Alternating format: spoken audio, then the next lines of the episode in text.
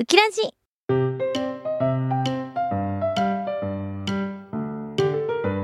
この番組は沖縄リゾートカフェバーアマキューの提供でお送りします。0時30分になりました。FM924 AM1422 ラジオ日本。9の佐竹ウキウッキーです、えー、先月の話になるんですけどシンガポールで DJ をした話をしてなかったのでお話ししたいと思います、えー、仲良しであのシンガポールで DJ しているニコルに、えー、この間会いに行ったんですけど、ま、ニコルが日本に来て浅草に行った話とかはこうキラジでは結構話したんですがその後に私またシンガポールに行ってきました、えー、その時もあの飛行機を飛ばしました。やばいですよね。うち今年飛行機6回飛ばしましたよ。まだ今年終わってないのでまた飛ばす気でいるんですけども。あの本当にこう今月もまた行くんですがあの次は絶対に飛ばさないでねってあのニコルにすごい念を押されて今言われている時です。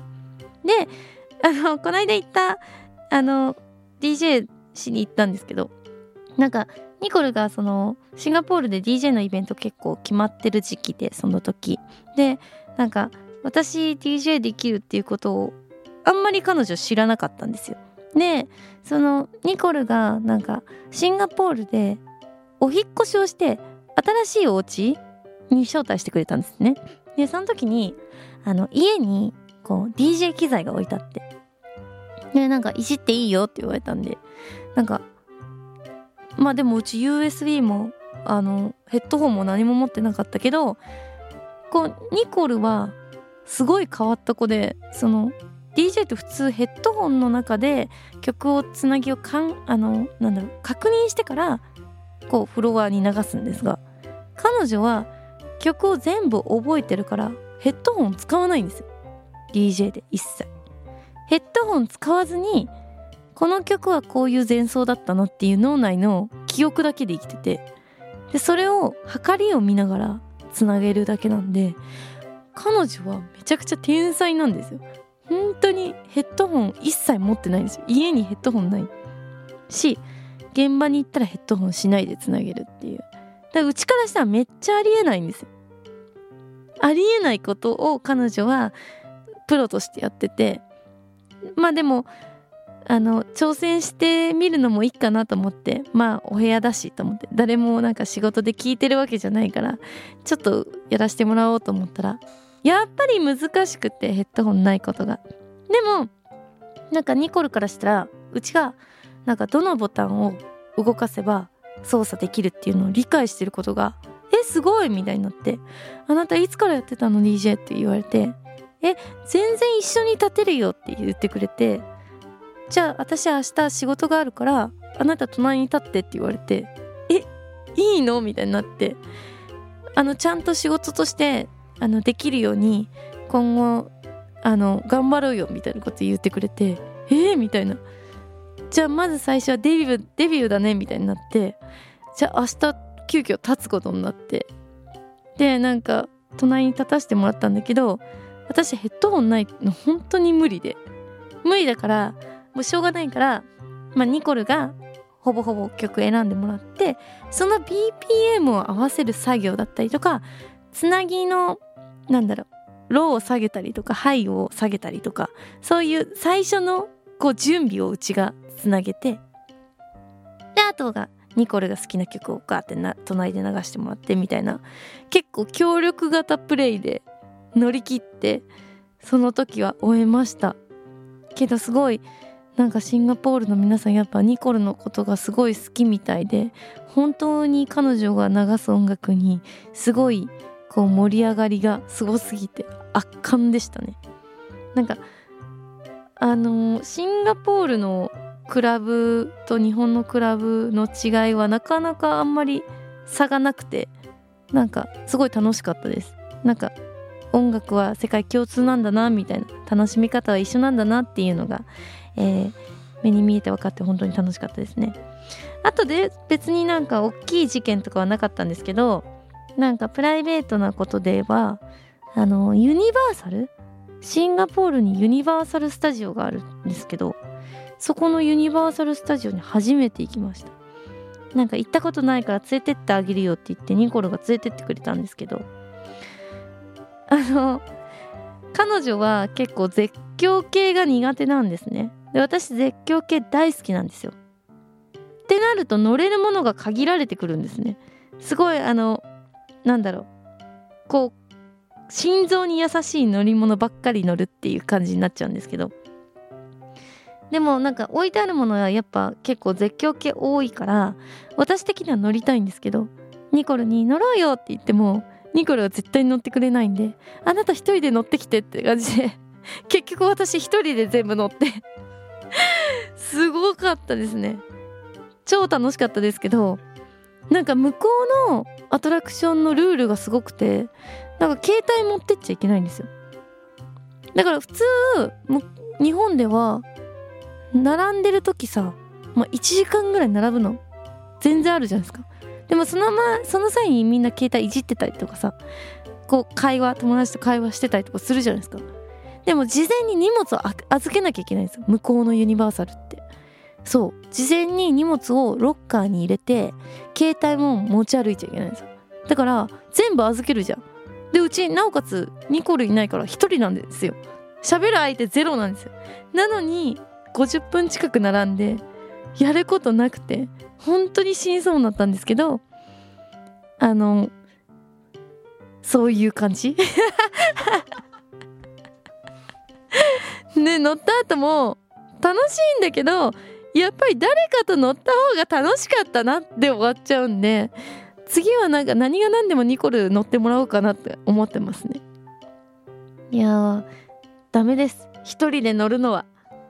絶叫が好きだからって一人で乗るもんじゃないなって改めて思いましたね。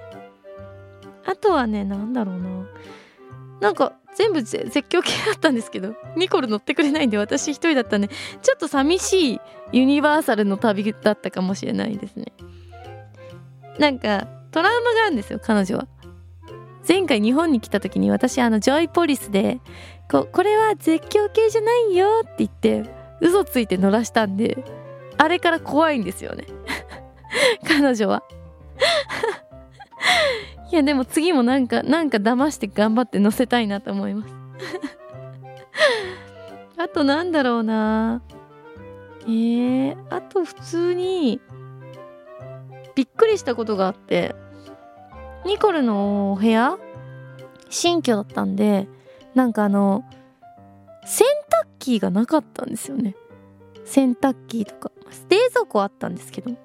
で洗濯機ないじゃん。どうしてんの？洗い物って言ったら。え？洗いに行ってないって言われて。は？あみたいになって。ちょっと洗いに行くよってなって。その日はその隣の隣町まで電車で あの自分たちが着たものとかニコルが着たものとか全部洗いに行きました。あの要は近くにコインロッカーとかがコインロッカーじゃなくてなんだっけ？コインランドリーがなくて。コインランドリーがある文化じゃないみたいで。あんまりシンガポールに溢れてないみたいでコインランドリーが。だからなんかコインランドリーがありそうなタウンまで行ってわざわざ重い荷物で「でウォッシュ大事だよ」って言って「確かに大事だね」みたいな。なんで買ってないの買わないとって言って怒って。分かったよ買うよみたいになって。ねあのまあ今すぐにゲットできるものではないから結構大きい買い物だから。だから次までに用意しなよみたいなアドバイスして。でその日終わったんですけどその日なんか家の中に家の違う階にプールがあってでプール楽しんだ後まあもちろんシャワー浴びてお風呂入るじゃないですか。でお風呂入った後に普通みんなドライヤーで髪乾かすじゃないですか。その家ドライヤーなくてドライヤーもないのあなたみたいな。何どうやって髪の毛洗くえ乾かしてたの？って言ったらえ私ドライヤーなくても生きていけるよって言ってていやそうじゃなくてみたいな。風邪ひくよって言って普通にって言って。えドライヤーって大事?」って言われて「いや大事に決まってるよ」みたいな「ドライヤーはさすがに買いに行くよ」って言って隣の隣町までまた ドライヤー買いに行って。でドライヤー買って使ったら「あドライヤーって素敵ね」みたいになって。何言ってんだこの子はってうち思ったんだけどドライヤーの大切さに気づいたらしくて今彼女の家にドライヤーがあるので私も安心してドライヤーを使っています。本当にデンジャラスですね。本当にニコルの生活は本当デンジャラスですよ。本当に楽しいですね一緒にいて。なんか予想外なことがありすぎて。あとはなんかその新居祝いに友達がなんかいろいろくれたらしくてまあ食器とかお酒とか。でその中ですごい私初めて見た食べ物があったんですけどなんか鶏の巣のスープ鶏の巣のスープみたいなのが、まあ、このぐらいのなんだ手のひらの半分ぐらいの小瓶に入っててこれあなた美容にいいから飲みなって言われて飲んだんですけどさほど全然美味しくなかったんですね。で「えこれ何?」って聞いて「鳥の巣だよ」って言って「いくらだと思う?」って言われたんですよ。えいくら？こんなまずいもの売ってんの？って思ったんですよ。500円ぐらい？って聞いたんですよ。そしたらなわけないじゃんみたいな風に怒られてこれこれ1輪で2万よ？って言われて2万？って言ってその食べ物はと思って。初めてそのまずいスープ飲みました。なんだか知ってます？え？有名なの？これ。初めて見た。中国の高級料理なんだこれ。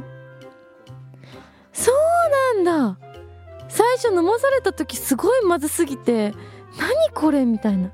みんなこれ飲んでんの？って思ってなんでわざわざこれ飲んでんの？って聞いたら美容にいいからに決まってるでしょって。1杯2万ぐらいするのよって言ってあなたそれを500円ってっていうふうに怒られました。いやなんか本当に素晴らしい経験をさせてもらってますね。次日本にまた来るみたいなので彼女を驚かさ 驚かせるようなことができたらいいなと思っているんですけどもなかなか難しいです。そんな感じで私の最近の出来事でした。それでは曲に移りたいと思います。曲は、えー、最近鬼リピしている私意外と好きなんですよ。ベリーメタルで右つねアマキューのフーです。佐竹ゆきのもっと宇宙をきれいに。ちょっと待ってくれアマキューのフーです。佐竹ゆきのもっと宇宙をきれいにするラジオ。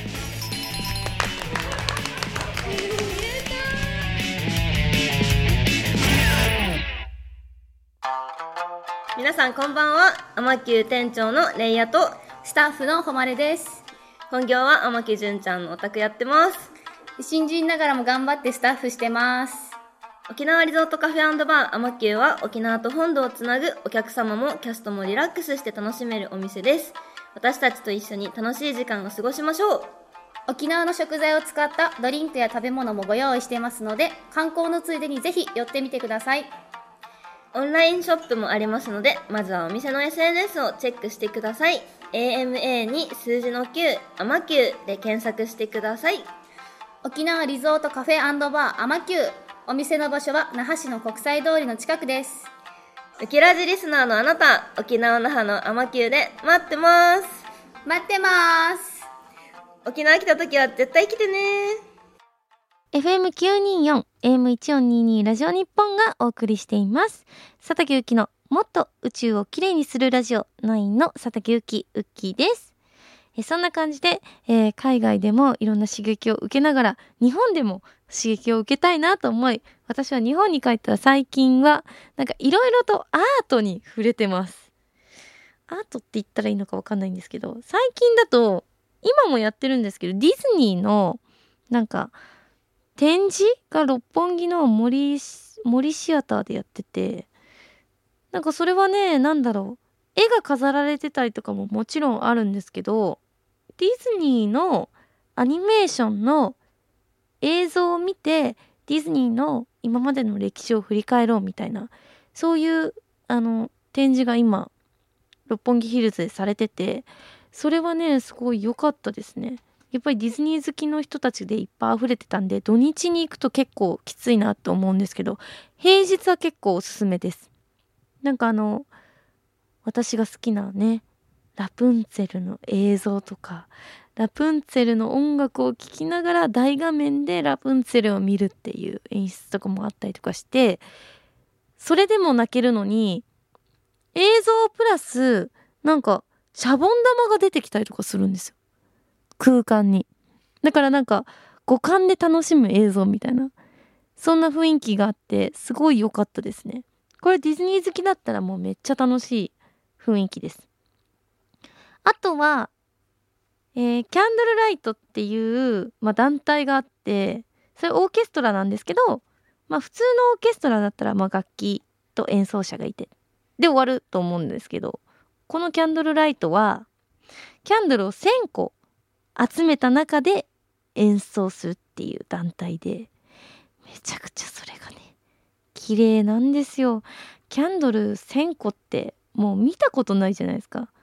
そキャンドル1000個の中で演奏者がね演奏してくれる姿が本当に幻想的で本当に見てよかったなって心からは思いますね。まだ今もやっててなんかえっ、ー、と三越の会場でやったりとか新宿の教会でやったりとか6月も頭とかなんかラピュタとかジブリの曲を使ってあの演奏したりとかまあその会場によって演奏する曲も変えてたりとか演目変えてたりとかもするんですごい見やすいと思うんで是非とも皆さん見に行ってほしいなと思います。相当綺麗ですよ。でなんか動画撮影もありなシーンとかもあったりとか撮影 OK だ時もあるんでそういう時に撮影してえー、確かねインスタとかツイッターとかでキャンドルライトって検索するとその雰囲気がすごい伝わると思います。撮ってる人たちが上げてるから。いやでもキャンドル1000個お家に置いてみたいなっていう風に思いましたね。相当綺麗だから。あとそんな中であとアートに触れたのはアクアリウム？金魚の日本橋にあるアートアクアリウムだったっけな？それを見に行きましたね。なんか結構昔から話題になってたんで行きたかったんですけどなんか全然行く機会なかったんですがこう初めて行きました。なんか金魚をそんなに見る機会ってなかなかないじゃないですか。金魚しかいなかった。ビビるほど金魚しかいなかった。しなんだろうな私が見た感想だと結構光とかあとなんだろう水槽が大きくってわすごい綺麗だなっていう印象があるんですけど金魚をよく見るととっても気持ち悪い。ブヨブヨした脳みそみたいなのが とっても気持ち悪いんですよ。なのでうちの感想で言うと遠目から見るとこのアクアリウム本当に綺麗です。で近づいて金魚だけ見ると本当気持ち悪いんで。近づいて見ることはおすすめはしません。なんだろうな綺麗な金魚もいるんだけど大体がなんか本当にどうしたっていうぐらい脳みそ出てる金魚しかいないんで。あれが脳みそなのか私にはよくわかんないんですけど、ね、そう。額のデコボコあれ相当気持ち悪くないですか？ブヨブヨしてるし。そういう品種ですからね。そうあの金魚が気持ち悪すぎて見て鳥肌しか立たなかったんで。あれ以外は結構見れたんですけどあの金魚がね凄まじく多かったのよ数が。そうだからねなんだろうな綺麗と気持ち悪さの融合でねすごい良かったですね。これ行った人にはわかるんだよな。いや遠目から見ると本当に綺麗な空間で度肝抜くんですけど近づくと本当に鳥肌立つから。これを共感してくれたら皆さんぜひとも私と語り合いましょう。ぜひなんか送ってくださいメッセージ。わかるよみたいな。あとね超びっくりしたのが最後出口付近になると凄まじく大きい金魚に出会うんですよ。ティッシュ箱ぐらい大きい金魚。あれはねどうやったらそんな子育つんだろうって思いましたね。そいつらもまたキモいんですよ。脳みそ出てて。いやね金魚好きなんだけどね。なんかねやばい金魚いるんだからな時々。そう実家飼ってるんですけど金魚すくいの金魚なんで脳みそ出てないんですよ。すごいスマートな金魚っていうか。そいつも相当大きくなったんですけどそんなさほどいびつな形をしてないっていうかお魚さんっぽい感じ。ブリブリなんですよ向こうにいる子たち。本当にブリブリっていう表現がすごい合ってる。頭見てもブリブリ体型見てもブリブリどこ見てもブリブリなんで。もちろんデメキンもいっぱいいたんですけどデメキンよりもすごかったですね。なんか脳が大きいみたいな。あれあれ脳なのかな？金魚ってなんか検索したことないからどういう生態なのかよく分かってないんですよね。いやでも楽しかったです。アクアリウム。あとはねなんかいろいろ見に行ってるんだけど最近ねまあそんな感じでなんかアートに触れたりとかしてましたね。またなんか思い出したら言うんですけど。最近はそんな感じで日本のなんかいろいろ期間限定のイベントとか巡ったりとかするのが趣味になっていますんで是非皆さんウッキーここなんかできそうだから面白そうだよっていうのがあったら教えてほしいですね。そこ巡りたいなと思います。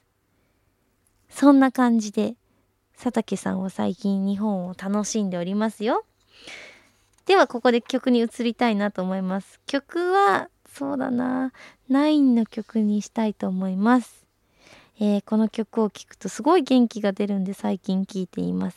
それでは聴いてください。9でいけるいけるラジオ日本佐竹ゆきのもっと宇宙をきれいにするラジオウキラジウキラジウキラジウキラジラジオ日本佐竹ゆきのもっと宇宙をきれいにするラジオ9の佐竹ゆきウッキーですここで私からのお知らせです、えー、テレビ東京月ともぐらナレーションに挑戦しています、えー、毎週木曜日3時5分からウキラジの2時間後でございます、えー、ぜひとも見てください。番組ではリスナーのあなたからのメールをお待ちしております、えー、今募集しているのは外国です。外国人の、えー、お友達がいるとか、えー、海外に旅行したとか、まあ、行ってみたい国とか何でも OK です、えー、質問トークテーマ相談近況報告。本当にどうでもいいことなど何でも募集しています。宛先はウキアットマーク JORF.CO.JP ウキアットマーク JORF.CO.JP です。また番組ツイッターのアカウントはウキ1422 UKI1422 ハッシュタグをつけて感想をつぶやいてくれますと私もスタッフさんもリアルタイムで見ています。そしてポッドキャストでも配信中です。ままた聞きたいっていう人はポッドキャスト聞いてください。それではラジオの前のあなたとは来週この時間この番組であなたにお会いします。バイバイ。この番組は沖縄リゾートカフェバーアマキューの提供でお送りしました。